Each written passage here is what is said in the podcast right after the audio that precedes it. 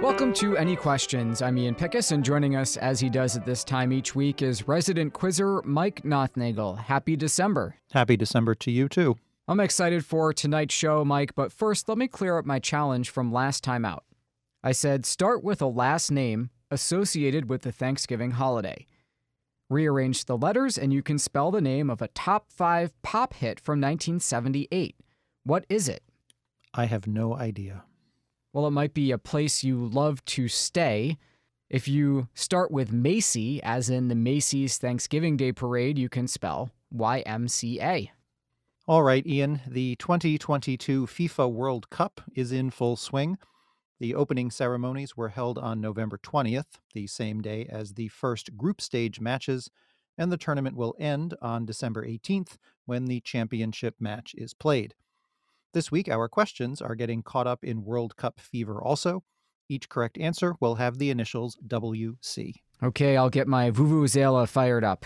First up, what type of dog has two breeds, the Pembroke and the Cardigan, that are each named for the county where they originated, and has a long association with Queen Elizabeth II, which began when the then Princess Elizabeth was given one by her father? Uh, that's the Corgi. Yes. Would you like to make it fit? Would you like to make it Oh. fit the category? Uh, Welsh Corgi. They are Welsh corgis, right? The Pembroke Welsh corgi and the Cardigan Welsh corgi. And again, the then Princess Elizabeth was given another corgi named Susan in 1944. And Susan was the progenitor of all the corgis owned by the royal family until 2018. Founded in 1921 in Wichita, Kansas, what company is generally credited as the first fast food hamburger chain and is known for its square hamburger sliders? which sold for 5 cents for the first eight years of the chain's existence. Mike and Ian go to White Castle. Yes, indeed, we do. And in 2014, Time magazine named the White Castle hamburger the most influential burger of all time. Boy, is this burger influential. mm. Although she won the Pulitzer Prize for her 1922 novel One of Ours, which author is perhaps better known for her other works about life on the Great Plains, including O Pioneers and My Antonia? I've read a couple of those. Willa Cather. That's right.